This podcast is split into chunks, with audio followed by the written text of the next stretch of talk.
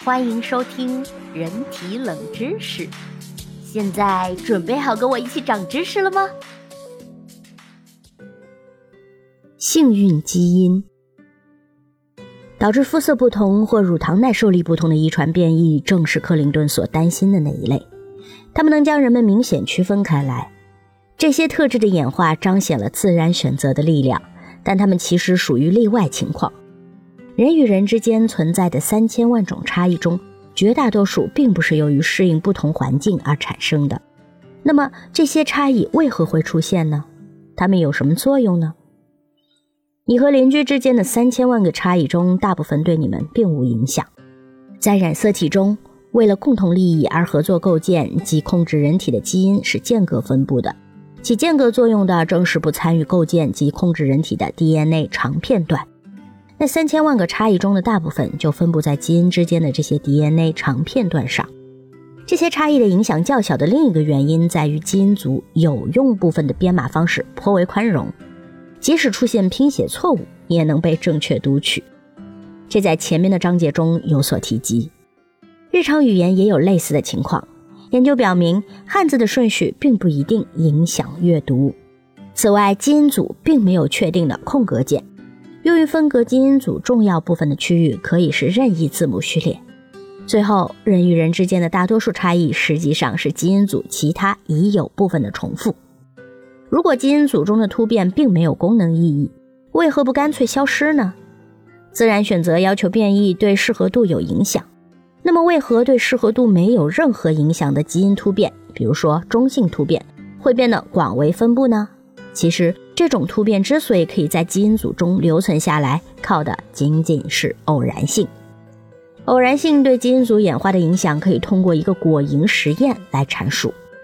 为了进行实验，首先要依据以下两个标准选出一百只果蝇，其中一半是雄果蝇，另一半是雌果蝇；一半是白眼果蝇，另一半是红眼果蝇。我们知道，正常果蝇的眼睛是呈现红色的。眼睛的颜色呢是由单个基因控制的，而且它对果蝇来说并无影响。也就是说，白眼果蝇与红眼果蝇它们的视力并无二致，并且白眼果蝇对异性的吸引力也不会因此增加或者减少。接下来，将所有选好的果蝇放入一个适宜其生存的密闭容器中。我把具体的操作步骤和图片展示在文中文献里，大家可以去看一下。经过一代之后啊，你也许会发现白眼果蝇的比例略有上升，从百分之五十上升到了百分之五十五。这仅仅是由有性生殖中的随机性引起的。即便所有果蝇的适应性都是一样的，但是总有一些果蝇的后代要比其他的果蝇多。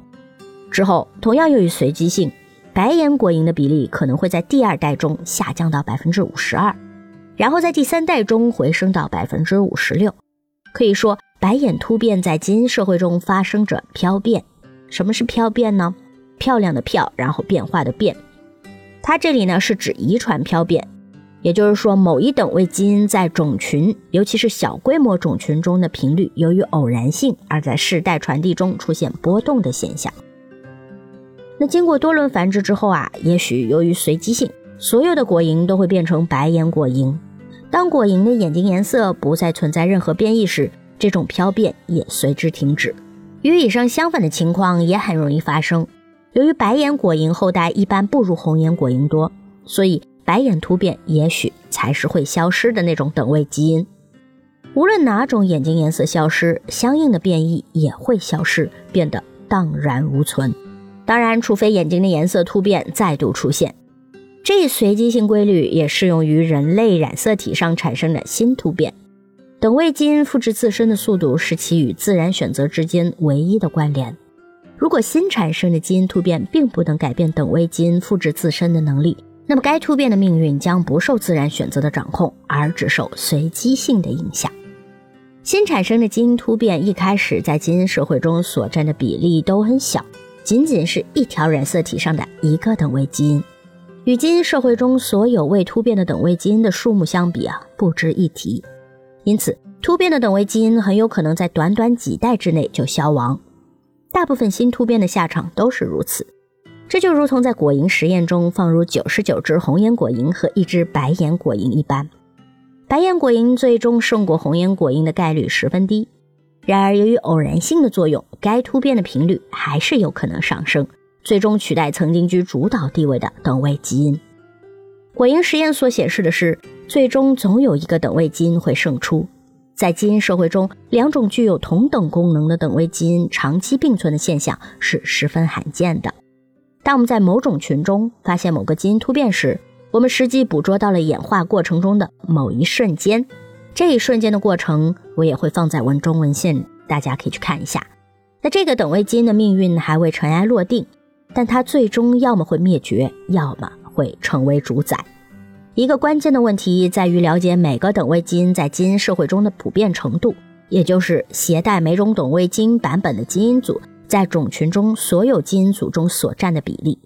比如，使人能够耐受乳糖的等位基因在全部人类的基因组中出现的频率在百分之五十左右。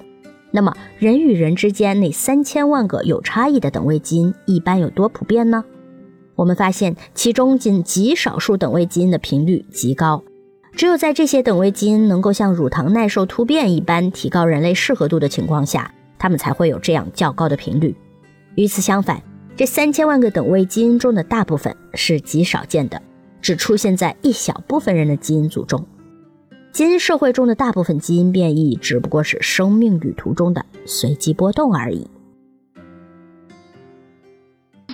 本期已完结，让我们下一季继续长知识吧。